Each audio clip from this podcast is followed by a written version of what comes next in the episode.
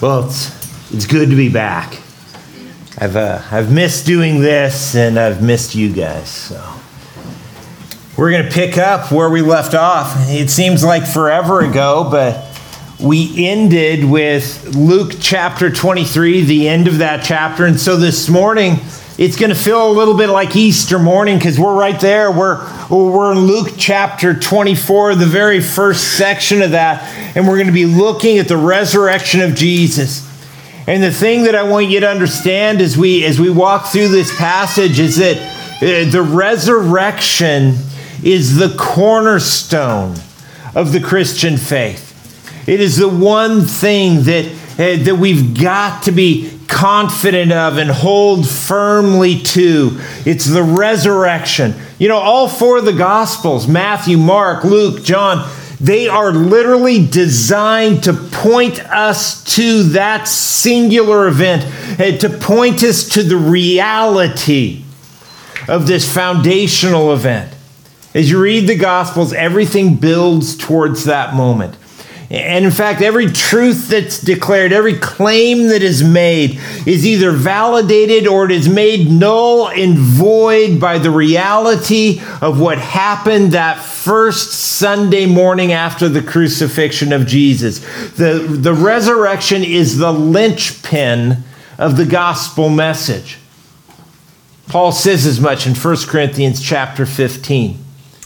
There he says that if Christ has not been raised, then our proclamation, he's talking about the proclamation of the gospel, the gospel message is in vain. It doesn't mean anything, it's worthless without the resurrection. And so is, he says, our faith. In other words, if the resurrection of Jesus is not real, if it is not reality, then neither is our salvation. Our entire faith rests upon the resurrection of Jesus. In the end, I mean, the actual end, the resurrection is going to be the only thing that you will care about. It's going to be the only thing that will truly matter in your life. Uh, listen and, and think about what, what John writes in 1 John chapter 2. He, talks about just this life that we live and the fact that it's all going to pass away. He says, Do not love the world or the things of the world. If anyone loves the world, the love of the Father is not in him. For everything in the world, the lust of the flesh, the lust of the eyes, and the pride of one's possessions, it's not from the Father but it's from the world. And the world with its lusts is passing away. And what John says is this all this stuff that, that, that can woo us into giving our attention and our energy and our hearts to it in this life, that's all going to be gone. That's, that, it's all going to cease.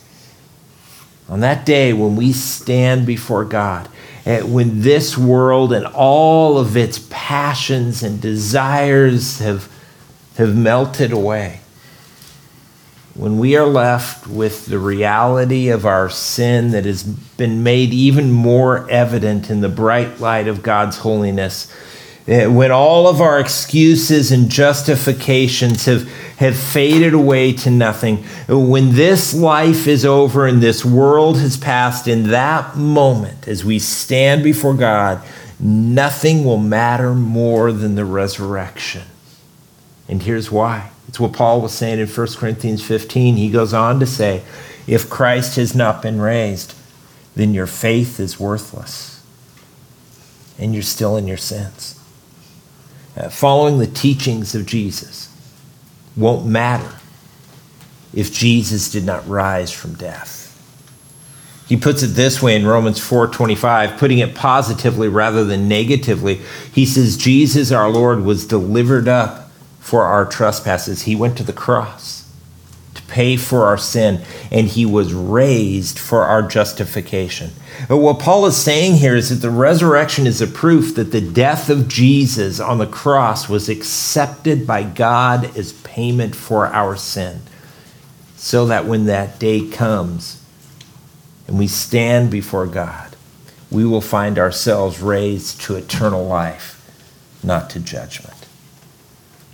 The resurrection, it matters more than anything. It's vital, it's key. And yet, sometimes, and I think more and more these days, it seems like the church just doesn't get that. Some, some parts of the church are viewing the resurrection as a, a theological relic. Even Jesus' disciples had a hard time with it at first. That's what we're going to see in our passage this morning. Do this. Grab your Bible. Open up to Luke chapter 24. I want you to follow along with me.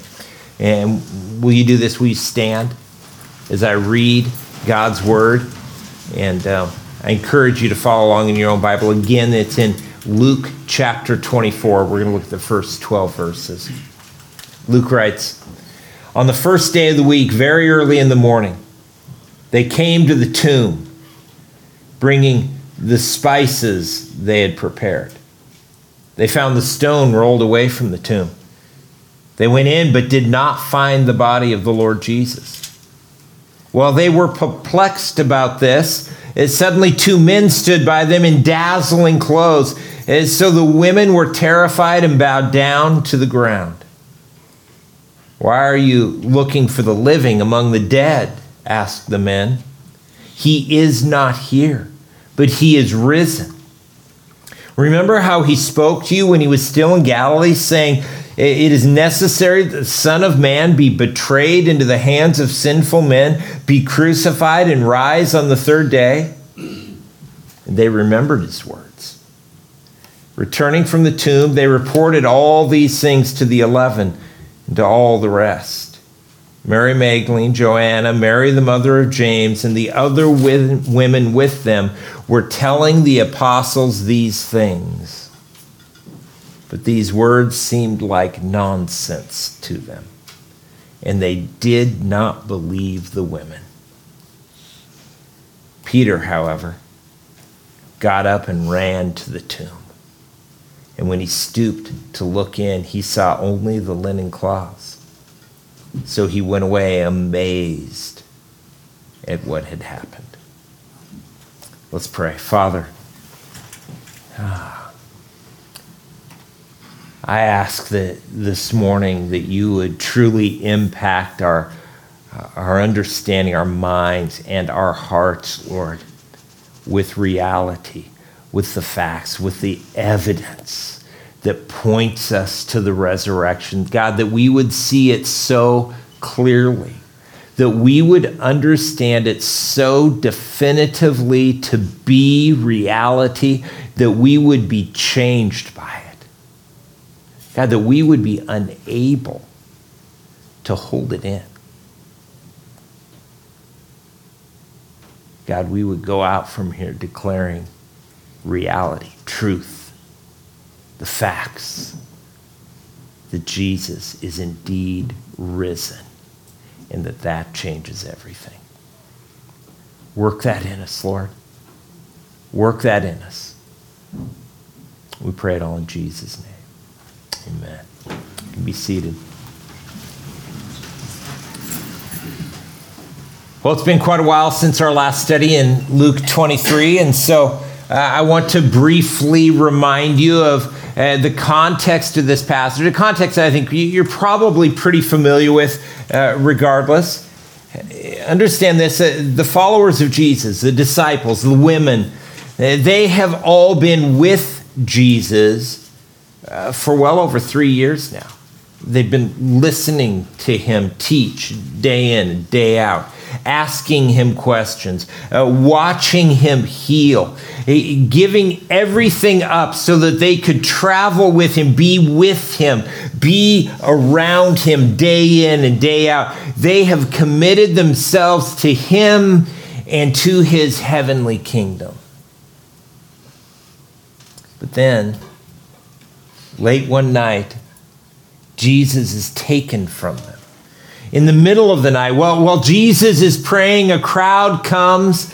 and Jesus is arrested. And for the next few days, everything begins to unravel at such a frenetic pace uh, that his disciples find themselves unable even to comprehend, uh, let alone respond to setback after setback.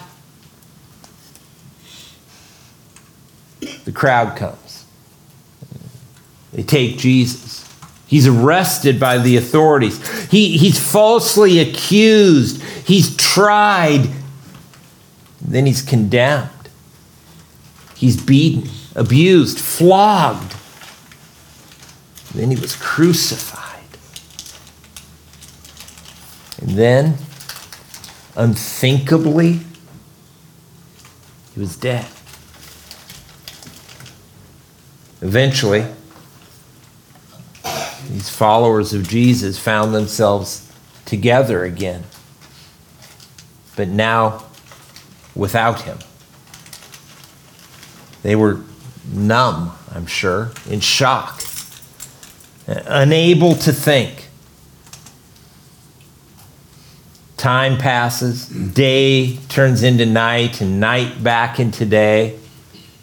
Friday slips away, Saturday too. Sunday comes, but I bet they didn't even realize it.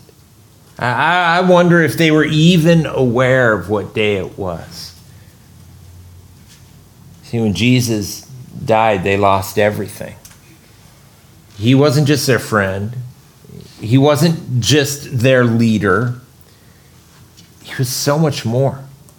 They not only called him Master and Lord, they believed that he was God in human flesh, and that he was God come to save them, that he was Messiah.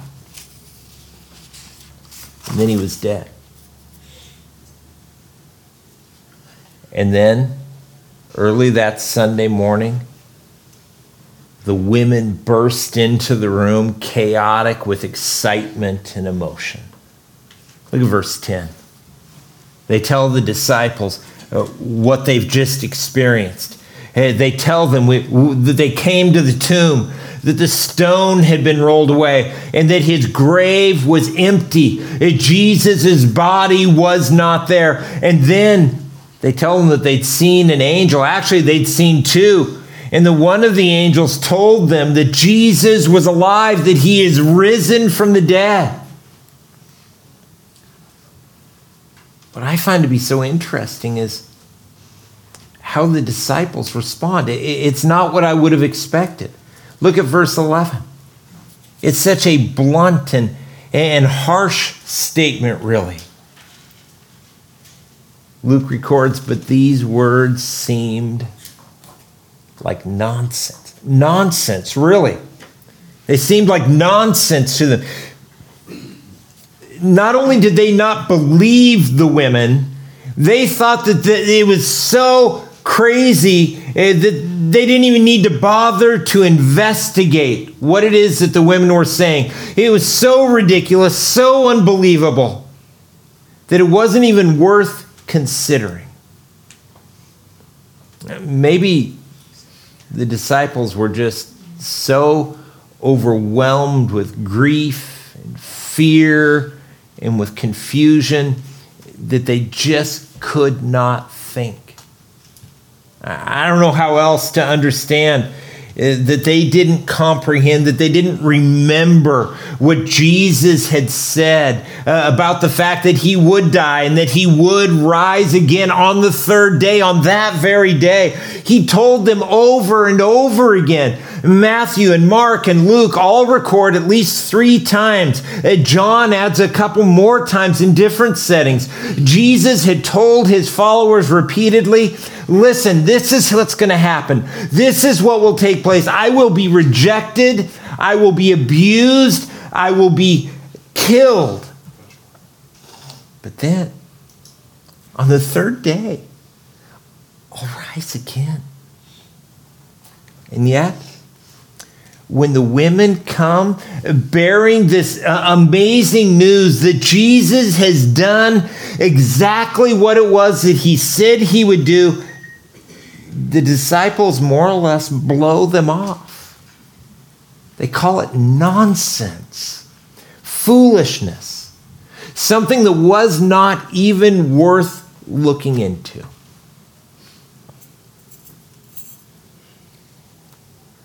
Isn't that exactly how some people respond when you talk to them about the resurrection? Oh, come on, that, that kind of thing just doesn't happen. When they're told about it, it's as if they decide that they don't want to believe it without ever really considering it. They just casually reject it. They don't look at the evidence. They don't think it through. It, they, it's as if they think that the statement, those sorts of things don't happen, is actually evidence. Now, that's just a statement of belief. That's not evidence. Because if it did happen, then it does happen. They just simply choose to reject it. Almost as bad are those of us who casually accept the resurrection. We will declare that we do believe it. But because we haven't thought it through, we live as if it's uh, just another theological or historical myth, uh, some sort of uh, parable, something that that we acknowledge as true in a sense, but uh, it isn't reality that then radically affects the way that we live. Some reject the resurrection without investigating the facts. Others accept the resurrection, but without letting the reality of it change them. But not Peter. Uh, Peter does well here, doesn't he?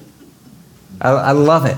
I, he goes. To, he doesn't just go to see. Look, he got up and he ran to the tomb to look for himself. Peter, eh, we'll say this about him: he is all in, no matter whether it's in a good direction or a bad direction. He is all in, and so he doesn't just get up and go for a stroll to the tomb.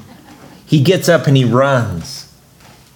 And I don't even think that initially Peter believed the women, but he decided to test his disbelief against the facts. And when he examined the facts, when he looked at reality, reality changed his mind.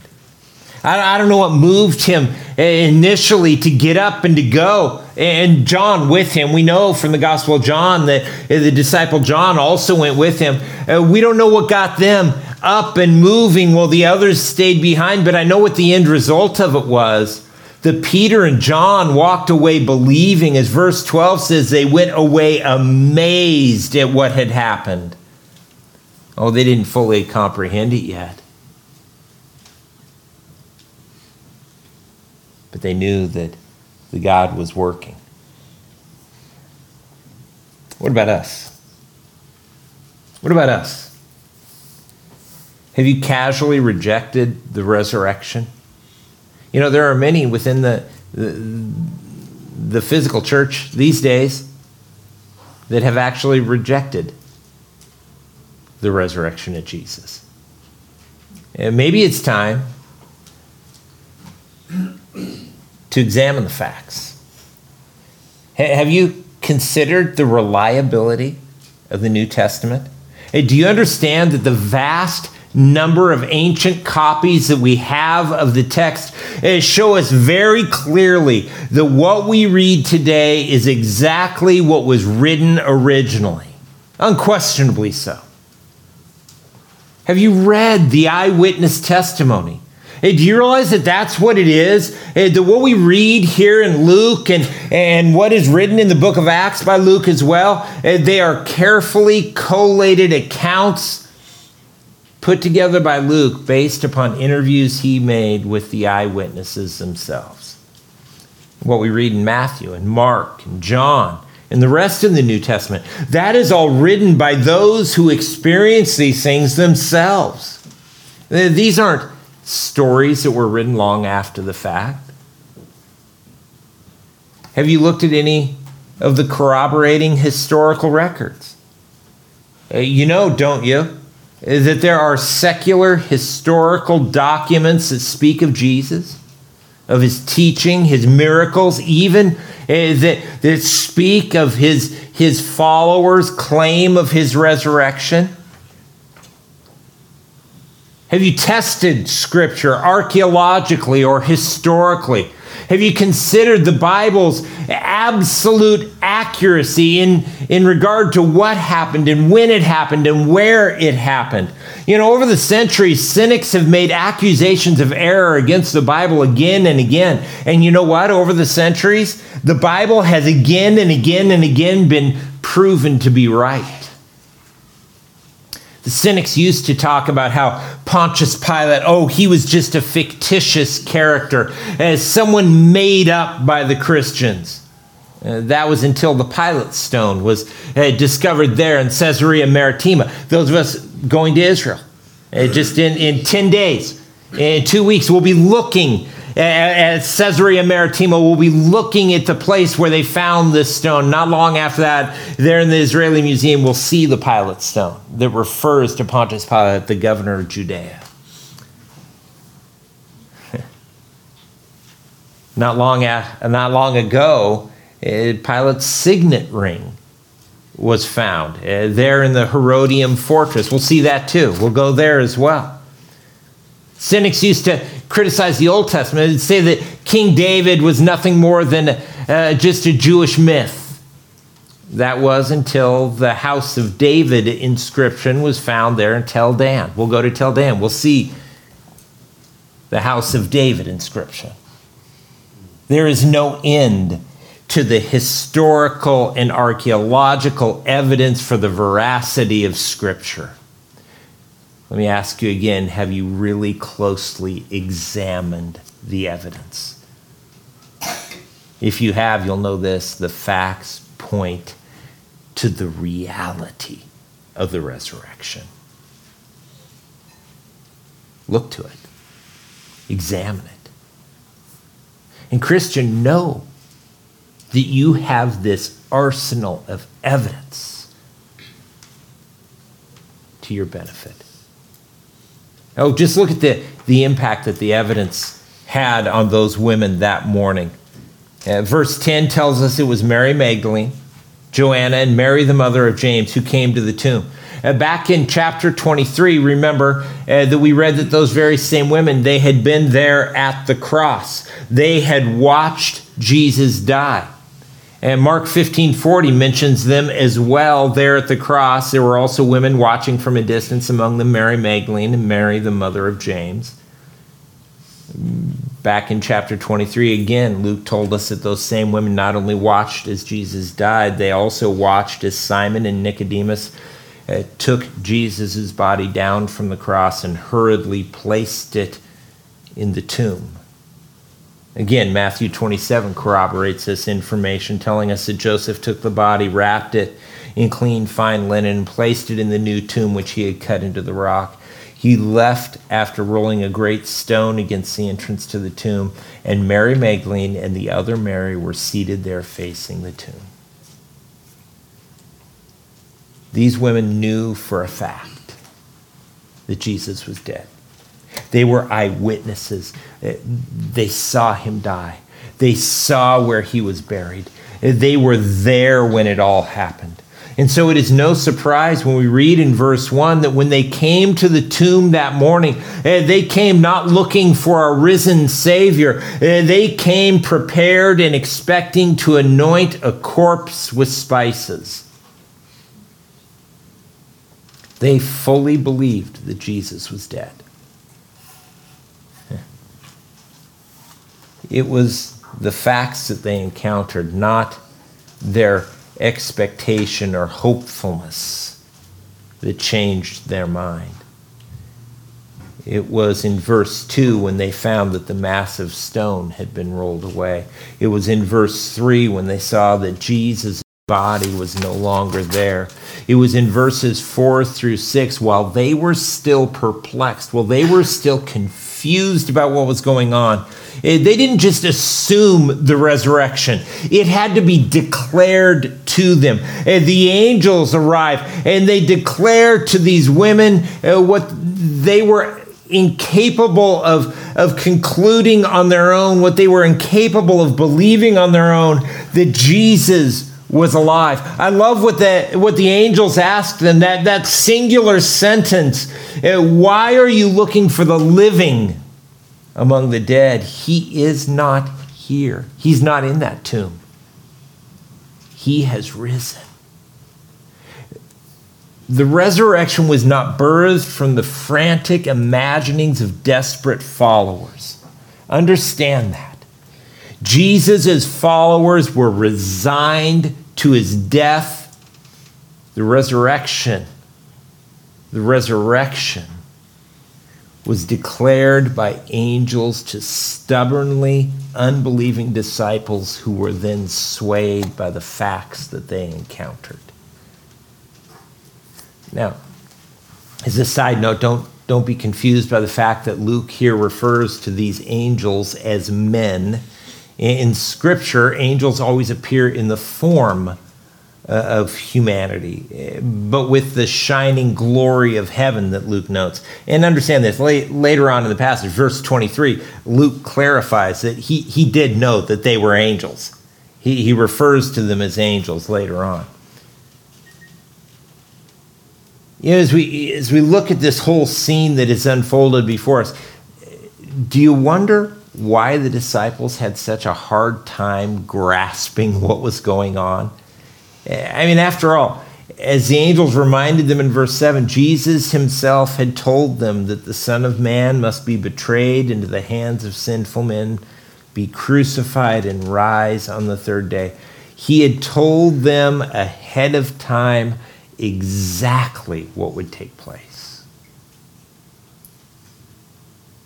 And Jesus had raised others back to life. It's not like they could not uh, conceive of someone being resurrected. I mean, remember back in Luke chapter 7, Jesus ruins a perfectly good funeral. Uh, they're marching out to, to bury this young man, and Jesus messes everything up by raising him from the, you know, from the dead and giving him back to his widowed mother. And then in Luke chapter 8, Jesus raised Jairus' little daughter back to life. And of course, just days before these things, as John 11 reminds us, Jesus had raised his friend Lazarus from death after he had been dead for three whole days. It wasn't that the disciples could not imagine someone being resurrected from the death. I think it was this they had been there. They had seen the brutality and the finality of the crucifixion. They saw him die. They saw his undeniably dead corpse taken from the cross and placed in the tomb. The one thing that they knew for certain is that Jesus was dead. And so it took the declaration of angels to get them to consider the facts, to get them to remember the promises of Jesus and the prophecies of the Old Testament, to sort through the ramifications of the reality of the empty tomb. You know, I think we need to do that ourselves.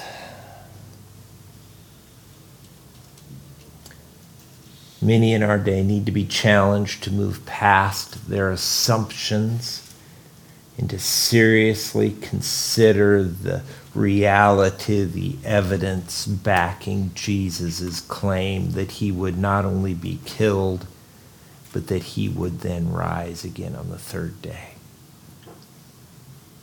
We need to look to the evidence of the empty tomb to the evidence of the transformed disciples, to the evidence of the eyewitness accounts uh, of the appearances of the risen Jesus.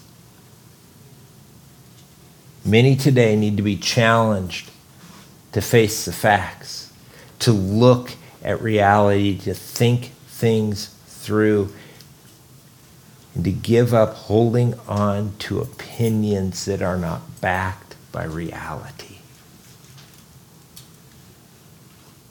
Christian, we have evidence. We have an argument that is strong and that is bold. We should use it. You know, we had a group of 25 junior hires here this week from the Tri Cities. Uh, they, they were sleeping in, in the church. I showed up midweek. The sanctuary smelled like a junior high boy's sock. It was horrific.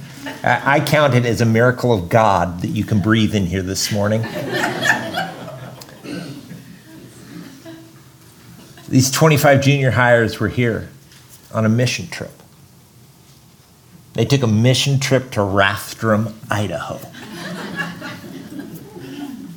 They served our community and they went street witnessing. Junior highers junior high boys out trying to talk to people about Jesus. You know, you, don't usually say, look at the junior highers and follow their example. In fact, I don't think I've ever said that. In fact, it feels rather scary to say it now. Look at those junior changed by the evidence, impacted by the truth, by the reality of what it is that took place. Stepping out of what's comfortable into the danger zone of sharing the gospel, of challenging people to look at the evidence. You know, I think the way that we get there is when you and I ourselves, who maybe, maybe more casually than we would like to admit, have agreed with the resurrection. When we begin to examine the reality, the reality of what happened. Jesus truly did live. He truly was dead. And he truly did rise. And because that is reality, it isn't myth, it isn't story, it isn't parable. It happened, and because it happened, that should radically impact our lives. That should, that should change the course that we're on.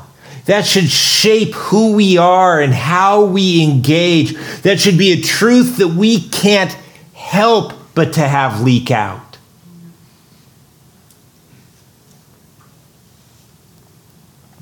Maybe it's time for us, like those junior highers, to rise up and to run.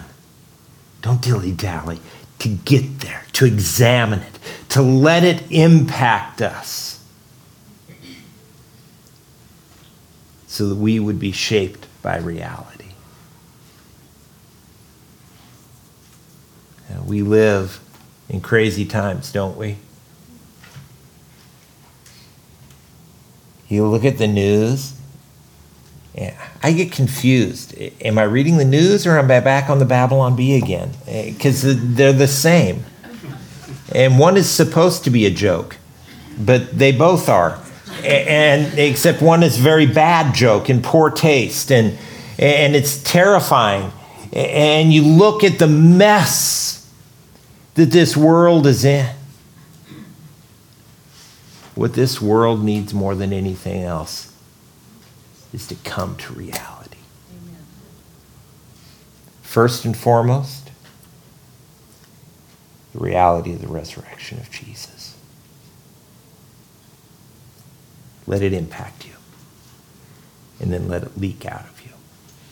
Let's stand. Let's pray. Father, we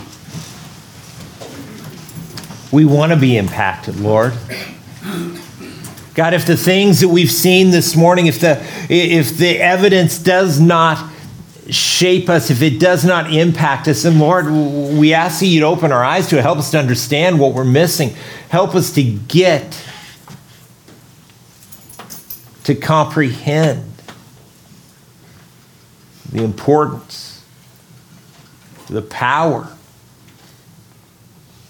of the resurrection. God, I thank you. I thank you that I am saved by grace. God, may the reality of your resurrection, the proof that my redemption has been accepted by heaven, God, may that leak out. May I be unable to hold that in. We live in desperate times that need a powerful message, and Lord, you've given us a powerful message. Equip us to go out. Equip us to occupy until that moment that you come for us. And use us. We pray it all in Jesus' name.